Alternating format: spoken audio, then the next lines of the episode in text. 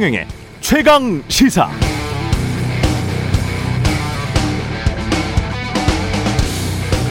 네, 5월 소비자 물가 지수 107.56. 지난해 같은 달보다 5.4% 올랐습니다. 교통물가 상승률은 14.5%로 가장 높았고요. 휘발유 1년 전보다 27%, 경유 45%, 주유소 평균 판매 가격이 올랐고 국제 항공료도 20% 가깝게 상승했습니다. 북한은 어제 오전 동해상으로 단거리 탄도미사일 8발을 발사했고요. 대통령실은 유엔 안보리 결의 위반이자 한반도의 긴장을 고조시키는 행위다. 이렇게 강력히 규탄했습니다. 관련해서 5월 10일 윤석열 대통령 취임식이 있었던 날이죠. 이미 로이터 통신은 이런 예측을 한 바 있습니다. 새로 취임한 윤석열 대통령이 앞으로 맞닥뜨릴 과제는 북한과 물가다. 북한은 계속 새로운 무기를 시험 발사할 것이고 인플레이션은 코로나19에서 이제 막 회복되기 시작한 한국 경제에 부담을 안겨줄 것이다. 정확한 지적이었습니다. 도전입니다. 그러나 어쩌면 이제야 비로소 능력 위주의 인사를 한 윤석열 정부의 진정한 능력을 보여줄 때가 왔는지도 모르겠습니다. 북한과 물가 둘 다 잘 다룰 능력을 믿습니다.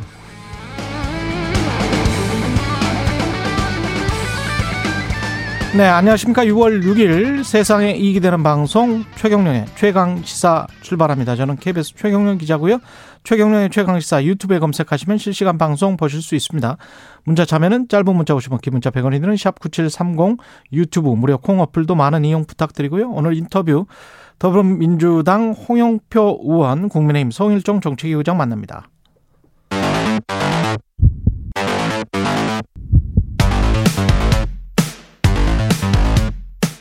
오늘 아침 가장 뜨거운 뉴스 뉴스 unboxing 네, 6월 6일 현충일 뉴스 unboxing 시작하겠습니다. 김민아 시사평론가 민동기 기자 나와 있습니다. 안녕하십니까? 안녕하세요. 예. 북한이 어제 탄도미사일 8발, 하루에 8발은 처음인 것 같은데요? 네, 평양, 순안 등 네 곳에서 동해상으로 단거리 탄도미사일 8발을 발사했습니다. 지난달에는 대륙간 탄도미사일하고 단거리 탄도미사일을 섞어 쏘지 않았습니까? 이번에는 네 개 지역에서 여러 발을 동시에 발사했습니다. 발사 시점이 좀 주목이 되고 있는데요. 어, 지난달에 발사할 때는 한미 한일 정상회담을 마치고 바이든 대통령이 귀국길에 오른 시점에 이제 탄도미사일하고 어, 대륙간 탄도미사일하고 단도 탄도 단거리 탄도미사일을 발사했는데 그랬죠. 이번에는 한미가 4년 7개월 만에 항공모함을 동원한 연합 해상 훈련을 마친 직후에 또 발사를 했거든요. 음. 그러니까 아무래도 북한이 우리는 언제 어디서든 탄도 미사일을 동시다발적으로 발사할 수 있는 능력을 갖추고 있다. 이걸 대외적으로 좀 보여주려 한 것 아니냐 이런 해석이 나오고 있습니다. 음. 그러니까 지금 이제 북한이 미사일을 발사할 상황이 뭐 임박했다라는 전쟁을 가정을 했을 때 임박을 했다라고 하면은 지난번에도 한번 논란이 된 적이 있는데 그걸 사전에 감지해 가지고 먼저 이제 불능화 시킨다든지 그 다음에 이제 미사일이 발사되면은 중간에 격추를 한다든지 결국 이제 뭐 이렇게 어, 미사일 발사가 성공했으면은 거기에 보복을 한다든지 이런 이제 전략 전술이 있는 거잖아요. 우리는. 예. 근데 이렇게 한꺼번에 이렇게 쏘면은 첫째로 사전에 탐지가 힘들 것이고 둘째로 음. 한꺼번에 뭔가 발사되면 이제 요격도 힘들 것이고 그래서 이런 것들을 무력화시킬 수 있는 전술을 언제든지 우리는 할수 할 있다. 있다. 이걸 이제 보여주는 거고 우리는 동시다발적으로 미사일을 쏠 수 있다. 그렇죠. 그렇죠. 그리고 음. 한 군데가 이렇게 무력화되더라도 나머지 지역에서 지금 한꺼번에 쏘면 충분히 보복할 수 있다. 이걸 이제 어, 보여주는 것도 보여주는 거지만 그거를 이제 계속 테스트를 하는 거죠. 가능한 건지 여부를. 음. 그러니까 북한이 그런 걸 하고 있는 건데 이게 결국은 이제 상호 간의 어떤 어, 전쟁을 가정한 나름대로의 시뮬레이션을 계속 하고 있는 거 아니겠습니까? 우리도 이제 미국에 대해서 이제 확장 억제나 이런 것들을 이제 어, 실제로 가능한지 여부를 계속 테스트하는 거고 그리고 오늘도 합참이 오늘 이제 지금 속보로 나온 게 예. 여덟 발 지대지 미사일 이제 대응 그렇죠. 사격했다라고 지금 밝히고 있는 거잖아요. 그쪽에서 여덟 발 쏘니까 우리도 여덟 발 쐈다. 맞대응을 그렇죠. 한 거죠. 예. 예. 비례적 대응하는 건데 이런 상황들이 결국은 7차 핵실험까지 가는 과정인 거죠. 그래서 이것에 대해서 앞서 이제 오프닝에서 말씀하신 것처럼 이게 단호할 땐 단호해야 되지만 또 유연할 때는 얼마든지 유연할 수 있어야 되는 게 능력의 기준일 겁니다. 대응할 수 있는 능력에. 그래서 핵실험을 막을 수 있는 수단에 대해서도 얼마든지 우리가 유연해질 수 있어야 되고 막지 못한다고 하면 그 이후 국면에 대해서도 단호한 부분에 대해서는 단호하고 또 우리가 아, 유연하게 가야 될 부분은 또 있을 테니까 그런 부분들을 사전에 잘 준비를 해서 이 경제적인 피해라든가 이런 것들을 최소화시킬 수 있는 그런 방안을 강구를 해야 된다고 생각이 됩니다. 무엇보다 정책 목표를 확고히 하는 게 중요할 것 같아요. 그렇죠. 예, 북한을 혼내주는 게 정책의 목표는 될 수가 없고 한반도의 평화 유지가 헌법에 나온 것처럼 우리의 뭐 큰 어떤 목표이기 때문에 한반도의 평화 유지와 평화 통일 쪽으로만 생각을 해야지 다른 기타 그게 전쟁이라는 게 이상하게 일어날 수가 있잖아요. 그렇죠. 예, 이상하게 일어날 수가 있기 때문에 그거를 우리가 다 계산한 대로 우리가 국제 정세를 다 계산할 수도 없고 그리고 우발적인 사건도 계산할 수가 없는 거지 않습니까? 그렇죠. 그래서 우발적인 사건이 일어났을 때 어떻게 할 것인지 그렇죠. 그리고 그때 당시에 판단을 또 굉장히 냉정하게 잘 해야 되겠죠. 그렇죠. 너무나 어떤 국민의 여론 또는 무슨 휩쓸려서 판단을 하는 것 그런 것들은 바람직하지 않습니다. 그러니까 오히려 신경 예. 써야 될 거는 이런 돌발 변수, 뭐 7차 핵실험을 하면 그게 더 이상 돌발 변수는 아닌 상황이 돼버렸지만 그런 파장이 일어났을 때 당연히 금융시장 불안이라든가 이런 것들이 이제 단기적으로는 있을 수밖에 없는 거잖아요. 근데 그런 것들에 대해서도 이게 뭐 일상적인 어떤 경제 상황이면은 그런 것들도 뭐 제대로 이제 대응하고 뭐 이런 것들이 더 이제 쉬울 수 있겠지만 예. 또 그렇게만 이제 평온한 상황도 아니지 않습니까? 경제적인 측면에서도 그렇죠. 그런 것들에 대한 대비나 이런 것들도 제대로 돼야 된다라는 생각이 듭니다. 우리가 늘 이런 말을 하지만 북한과 우리랑 전쟁을 만약에 만약에 절대 그런 일은 일어나서는 안 됩니다만은 만약에 그런 일이 일어나면 잃을 게 훨씬 많은 것은 누가 봐도 자명해요. 한국이에요. 그렇습니다. 예, 우리가 지금 국방비로 뭐 전체 예산의 한 5% 씁니까? 2%, 이 3% 정도 쓰죠. 전 세계 6위의 군사력을 그렇죠. 가지고 있습니다. 3% 정도 쓰는 게 우리가 한 55조 정도 된단 말이에요. 근데 북한 1년 GDP가 55조가 안 돼요. 40조 정도 돼요. 그러면 우리가 거의 2천조 원 가까운 GDP를 가지고 있는 나라고 저쪽은 폐쇄 경제예요, 완전히. 한 40조 정도 되는 정말 이 경제력도 군사력의 일부분이기 때문에 그 군사 경제력이 뭐 절대적이죠. 그렇죠. 만약에 장기전이 간다면. 그런 장기전이 가는 게 우리 민족에게 좋은 것인가? 우리 한국인들에게 좋은 것인가? 그거는 그건 정말 끔찍한 일이죠. 그렇죠. 예. 그러니까 약간 좀 거친 얘기긴 합니다만 북한은 고난의 행군을 많이 하지 않았습니까? 그렇죠. 그러니까 절대로 전쟁이 발생하면 안 되지만 음. 전쟁이 발생한다 하더라도 어, 고난의 행군을 굉장히 오랫동안 겪었기 때문에 그리고 결핍과 내핍과 한반도의 그렇죠. 어떤 냉전적인 구도가 형성이 됐었을 때 미중 갈등에서 그 미국 학자들도 가장 우려하는 부분들이 중국은 내핍을 견딜 수 있는 독재 권위주의 공산당 정권이란 말이죠. 근데 그게 미국은 그렇지가 않거든요. 그렇습니다. 근데 이제 뭐 예. 전쟁이 이제 실제로 일어났을 때 뭐 장기전이 되느냐 절대로 그것도 일어나면 안뭐 되죠. 그렇죠. 그것도 뭐뭐 지금 장담할 수는 없는 거니까. 예. 어쨌든 단기적으로 이제 일어날 수 있는 대응에 대해서 명확한 음. 대응 시나리오나 이런 것들을 잘 짜는 게 중요한 것 같습니다. 예. 그럼 민주당 민주당은 뭐 내분 내전이네요. 그러니까 혁신 예. 비대위 구성에 일단 합의는 했거든요. 근데 비대위원장을 누구를 인선을 할 것이냐, 그리고 대선 대선 패배 평가 여부를 또 할 것이냐, 아니면 전당대회 규칙을 또 어떻게 설정을 할 것이냐 이걸 두고 계속 충돌을 하고 있습니다. 일단 8일 의원총회를 민주당이 열고요. 비대위원회 인선 작업에 돌입을 할 예정인데 비대위원장으로는 여러 사람들이 거론이 되고 있습니다. 뭐 문희상, 전세균, 이상민, 유인태, 이광재 전 의원까지 거론이 되고 있는데요. 아, 뭐, 몇 가지 논점이 좀 있는 것 같아요. 예. 일단 비대위 구성입니다. 이걸 어떻게 할 것이냐. 비대위 구성. 아, 이재명 의원의 8월 전당대회 출마에 찬성하는 의원들이 있지 않겠습니까? 예. 관리형 비대위원회 구성을 주장을 하고 있고요. 반면에 비이재명계 의원들은 혁신형 비대위를 각각 선호를 하고 있습니다. 그러니까 한마디로 이제 혁신형 비대위 같은 경우에는 대선 패배 문제를 적극 드러내고 당을 수술할 수 있는 사람이 비대위원장을 맡아야 한다. 이 얘기는 무슨 얘기냐면 이재명 위원장은 안 된다 이런 얘기인 것 같고요. 예. 관리형 비대위를 지지하는 의원들은 586 기득권 혁파가 혁신인데 혁신 대상이 되어야 할 사람들이 이재명 의원의 전당대회 출마를 막으려는 것이다. 이렇게 또 반박을 하고 있습니다. 그리고 지금 전당대회 규칙을 어떻게 설정한 것인가를 두고도 갈등이 불거지고 있는데 지금은 뭐 당대표라든가 최고위원 선거는 대의원 45%, 권리당원 40%, 일반 국민 여론조사 10%, 일반 당원 여론조사 5% 이렇게 되어 있거든요. 예. 근데 일부 의원들은 이 비율을 대의원 비율을 20%로 좀 내리고 권리당원은 45%, 일반 국민은 30%로 좀 올리자. 일반 당원은 55%는 그대로 가고 이렇게 지금 조정을 하자고 요구를 하고 있거든요. 예. 이걸 두고도 좀 갈등이 좀 불거지고 있고 그리고 당원 가입 기간도 지금은 6개월로 되어 있는데 3개월로 줄이자라고 주장을 하고 있습니다. 이 얘기는 무슨 얘기냐면 대선 끝난 이후에 입당한 당원들에게도 전당대회 투표권을 부여하자 이렇게 얘기를 하고 있거든요. 예. 이런 것들이 지금 쟁점이 되면서 민주당이 굉장히 갈등이 좀 첨예하게 지금 대립을 하고 있습니다. 전부 다 그 미세하게 뭔가 어떤 게 나에게 또는 내 정파에게 가장 유익할 것이냐, 이익이 될 것이냐, 뭐 이걸 가지고 싸우는 것 같아서 좀 그렇습니다. 보기가. 그렇죠. 국민들이 볼 때는 예, 이게 뭐 그렇게 중요해요?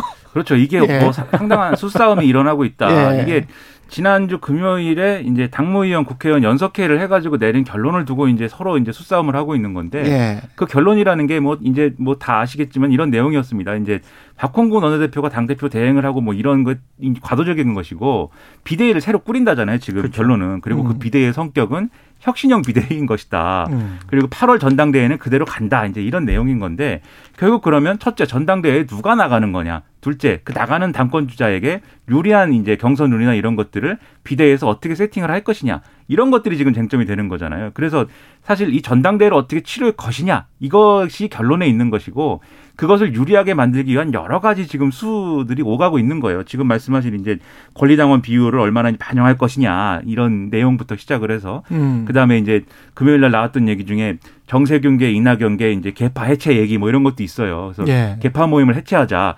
왜냐하면 정세균계 이낙연계 의원들은 뭐 개파를 해체해도 그렇게까지 뭐 개파 활동에 해당하는 뭐 그런 얘기들이 이게 뭐 어렵지 않거든요. 사실 인간관계나 또 지역적 기반이나 음. 특히 정세균계 같은 경우는 오래됐지 않습니까? 예.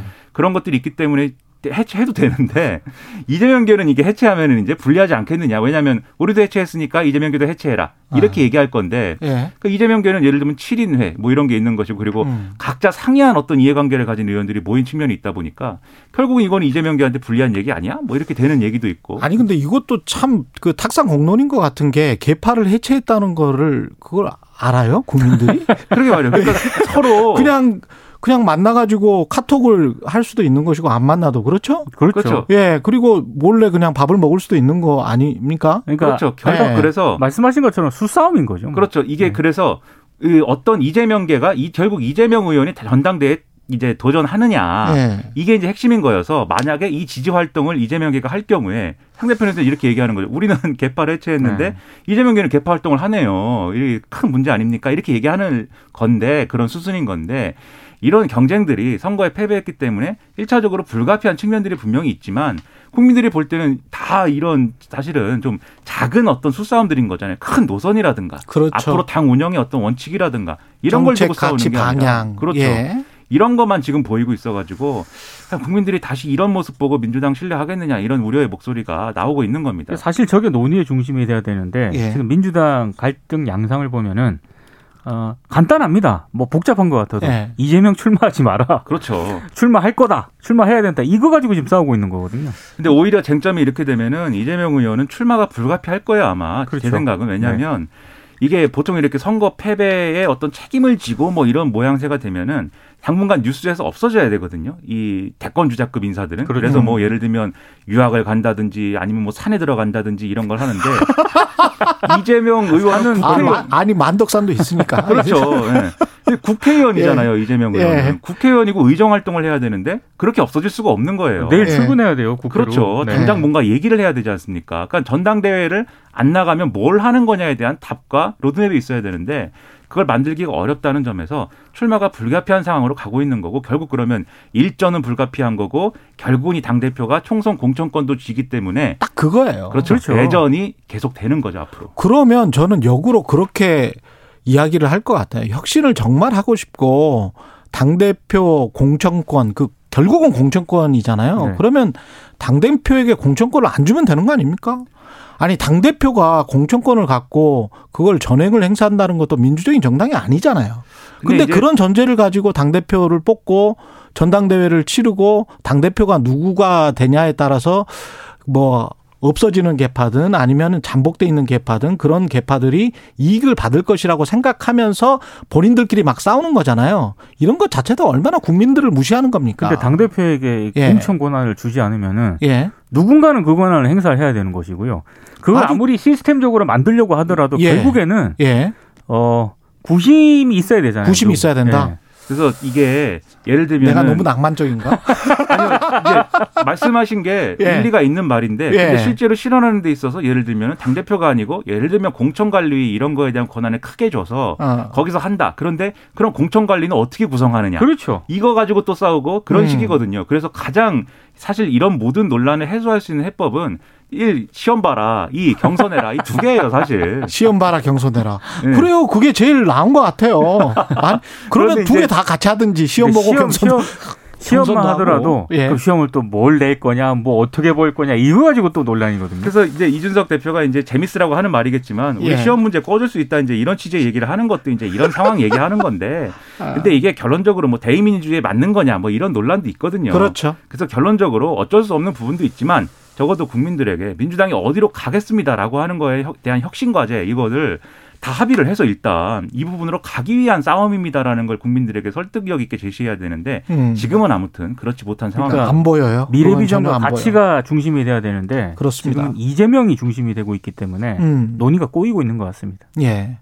그리고 박순애 교육부 장관 후보자가 만취 상태에서 음주운전을 했는데 음주운전을 0.2 이상의 만취 상태면 정말 엄청나군요. 근데 이, 이 선고유예를 받았더라고요. 그 2001년에 음주운전 적발이 됐는데 예. 혈중 알코올 농도가 무려 0.251%였습니다. 0.25면 얼마를 마신 거야, 저는 이게? 이 수치는 굉장히 진짜 이례적인 수치인 것 같은데요. 어. 근데 당시 도로교통법상 예. 벌금형 이상의 처분을 받을 만한 당연히 이제 그런 수준의 이제 음주 상태였는데 선고유예 처분을 받았거든요. 근데 왜 어떻게 해서 이게 사건 경위가 일어나게 됐는지에 대해서는 본인도 지금 함구를 하고 있기 때문에 정확한 상황은 지금 모른다고 합니다. 근데 더 문제가 있는 게 2001년부터 2004년까지 숭실대 행정학과 조교수를 지내고 있었거든요. 학교 측이 당시 사건 이후에 이 박 후보자를 징계했는지 여부도 아직 알려지지 않고 있는 그런 상황입니다. 일단 박 후보자는 지난달 31일에 음주운전 이력이 알려진 이후에 깊이 반성하고 있다. 이렇게만 입장을 밝혔을 뿐 사건 경위 등에 대해서는 구체적으로 언급을 하지 않고 있습니다. 선고유예를 받은 이유에 관해서도 좀 이해하기가 힘드네요. 그렇습니다. 0.2면 면허 취소 기준 이 0.1인가 그랬었죠. 0.1이 뭐 소주 한 병인가 보통 그런데. 네. 뭐 저는 이제 술도 안 마셔갖고 예. 음, 이뭐 운전도 안 해서 정확히는 뭐 제가 알 수가 없습니다만. 예. 근데 이게 20년, 20여 년 전이라고 해도 그때도 음주운전에 대해서는 아유, 그럼요. 그렇죠. 문제의식이 상당했고 그때 이런 일을 한 게 왜 이렇게 일종의 손방망이로 끝났는지에 대해서는 설명과 해명이 필요해 보여요. 그렇죠. 어떻게든. 간에. 그런데 예. 이런 것들에 대해서 지금 어 이 박준혜 후보자 그리고 교육부 인사청문 준비단이 제대로 지금 설명을 안 하고 있으니까 그래서 논란이 더 커질 수밖에 없는 건데 그럼 이런 논란들을 다 해소하기 위해서는 인사청문회를 또 해야 되지 않습니까? 그렇죠. 음. 근데 또 인사청문회가 국회 원구성 합의가 안 되고 있는 상황에서 청문회가 또 열리지 않고 있어서 이것 상당히 우려스럽습니다. 그냥 국회는 그 다음 이야기로 넘어가 보죠. 국회가 거의 지금 공백 상태가 될 것 같습니다. 그러니까 지금 인사청문회 무상 가능성도 좀 우려가 지금 나오고 있거든요. 예. 인사청문회법상 이 국회가 인사청문 요청안이 제출된 뒤 20일 안에 인사청문을 마쳐야 됩니다. 근데 만약에 이제 이 기간에 절차를 마무리 못하게 되면 대통령이 열흘 이내로 기한을 정해서 인사청문 경과 보고- 보고서를 다시 보내달라 이렇게 요청을 할 수가 있고 이 기한마저 지나면은 임의로 임명할 수가 있거든요. 근데 김창기 국세청장 후보자는 이미 인사청문회 1차 기한이 지났고요. 어, 지금 박순애 후보자하고 김승희 후보자, 그러니까 교육부 장관 후보자하고 복지부 장관 후보자 같은 경우에는 인사청문 기한이 각각 18일하고 19일입니다. 2주 정도 남았습니다. 김승겸 합참의장 후보자 인사청문회 기한도 18일까지거든요. 예. 근데 지금 국회 원구성 협상이 굉장히 난항 중이기 때문에 어, 일주일째 공백 상태입니다. 그래서 지금 뭐가 가장 쟁점이냐면은 어, 상임위원회 꾸려야 되는데 법사위원장 배분 문제 있지 않습니까? 이게 이걸 두고 지금 여야 합의가 안 되고 있고요. 그리고 좀 전에 저희가 앞서 언급을 한 것처럼 민주당이 혁신 비대이기 때문에 그렇죠. 지금 너무 정신이 없어가지고 예. 인사청문회라든가 원구성 협상이 우선 순위에서 일단 밀리고 있거든요. 그래서 이런저런 이유 때문에 지금 아, 인사청문회가 혹시 무산되는 것 아니냐? 뭐 이런 우려가 나오고 있는 거죠. 음. 이게 가장 빠른 길은 의장단을 선출을 일단 하고 그 국회의장단이 인사청문 특별위원회를 구성을 해서 여기서 그냥 상, 각 상임위가 아니라 여기서 그냥 인사청문회를 하자 이렇게 하는 게 제일 빠른 길이거든요, 제도적으로. 예. 근데 이것도 국회의장단을 선출을 하는 데 있어서 지금 다수당이 더불어민주당이기 때문에 그렇죠. 더불어민주당 출신의 국회의장이 되는 거 아닙니까? 지금 김진표 의원을 내정하는 상황인데. 그렇죠. 그런데 이럴 경우에는 국민의힘은 이렇게 또 얘기를 하는 거예요. 국회의장을 더불어민주당이 가져간다고 하면 법사위원장은 우리 거다. 그 여기서도 법사위원장이 걸리는 거거든요. 음. 근데 이 문제는 또 민주당 내부에서도 법사위원장을 마지막까지 고집을 할 것이냐. 첫째로 지난번에 약속한 바도 있고, 둘째로 어쨌든 국회의장을 가져가는 거라고 하면은 법사위원장까지 가져간다고 하는 거에 대해서는 여러 가지 정당성이나 명분이나 이런 것들이 좀 어, 없지 않느냐라는 얘기가 내부에서 도 나오고 있어요. 그러면 지금 여러모로 비대위 때문에 여러모로 골치가 아프고 내용이 있긴 하지만 박홍근 원내- 원내대표도 있고 협상을 할 수 있는 지도부가 없는 건 아닌 거잖아요. 지금 당대표 대행도 하고 있는데 그리고 원구성 협상을 어쨌든 원내대표가 주도권을 가지는 측면이 있는 거 아닙니까? 음. 그럼 이 부분에 대해서는 빨리 좀 어, 포기할 건 포기하고 합의해 줄 건 합의하고 대신에 예를 들면 법사위를 권한을 좀 줄인다든지 그런 내용에 합의한다든지 또는 사법개혁 특위를 이제 만들어야 되는데 거기에 대해서는 최소한 국민의힘이 합의할 수 있도록 하는 그런 양보를 또 해준다든지 서로 접점을 분명히 찾아갈 수 있다고 보이거든요. 그래서 그런 부분에서 빨리 좀 이 합의를 하는 게 인사청문 기능을 제대로 국회가 발휘하기 위해서라도 필요하다. 그 점에 좀 어, 공감들을 했으면 좋겠습니다. 국정원 기조실장에 또 검사가 임명이 됐습니다. 어, 조상준 변호사인데요. 예. 대검찰청 형사부장을 지냈고요. 음. 그 도이치모터스 주가 조작 의혹 사건에서 김건희 여사를 변호했던 그런 인물입니다. 검사 출신. 그렇습니다. 예. 그리고 한독수 국무총리 비서실장에도 박성근 변호사가 역시 내정이 임명이 됐는데 음. 역시 검사 출신이고요. 비서실장도. 그렇습니다. 예. 그리고 공정거래위원장 후보자도 강수진 고려대 교수가 이미 내정이 됐거든요. 예. 검사 출신이고 어, 윤석열 대통령하고 그 이노근 본, 이노공 법무부 차관하고 근무를 하면서 카풀을 함께 했다고 아, 합니다. 카풀. 그렇습니다. 그리고 이번 주에 금융권 인사가 또 단행이 될 예정인데 음. 또 검찰 검찰 출신이 또 중용이 될 것이다. 이름들이 거론이 되고 있는데 예. 다 검사 출신들이거든요. 예. 그래서 검사 출신들이 너무 많이 지금 요직에 기용이 되고 있다라는 그런 비판이 나오고 있습니다. 쭉 한번 정리를 해보면 뭐 대단, 어마어마합니다. 대단할 것 같습니다. 지금 네. 상황 자체가. 그러니까 지금 예. 언론에서도 우려를 상당히 하고 있는 게 예. 예를 들면 오늘 중앙일보 사설의 경우에도 지금 음. 말씀하신 이제 국정원 기조실장, 국무총리 비서실장, 그다음에 뭐 말씀하신 이제 공정거래위원장 등등의 다 검사 출신이 앉혀져 있고 인사 라인에도 다 검사 출신이기 때문에 그런 부분에서 공감할 수 있는 국민이 얼마나 되냐. 특히 공정거래위원장은 고도의 전문 지식과 기업에 대한 일가견이 필요한 자리인데 음. 검사 출신 납득되느냐 이제 이런 비판을 하고 있고요. 동아일보도 마찬가지입니다.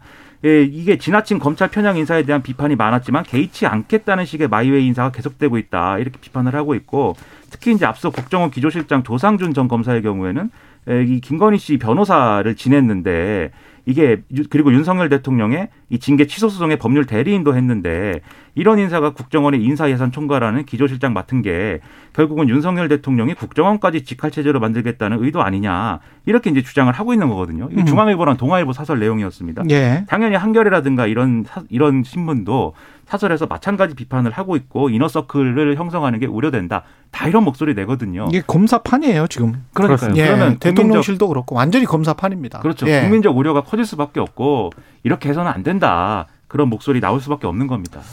능력 인주의 인사라고 하는데 한번 보겠습니다. 어- 어느 정도의 퍼포먼스가 나오는지, 어느 정도의 실적이 나오는지, 검사들이 얼마나 일을 잘하는지 검사 출신들 기대합니다. 예.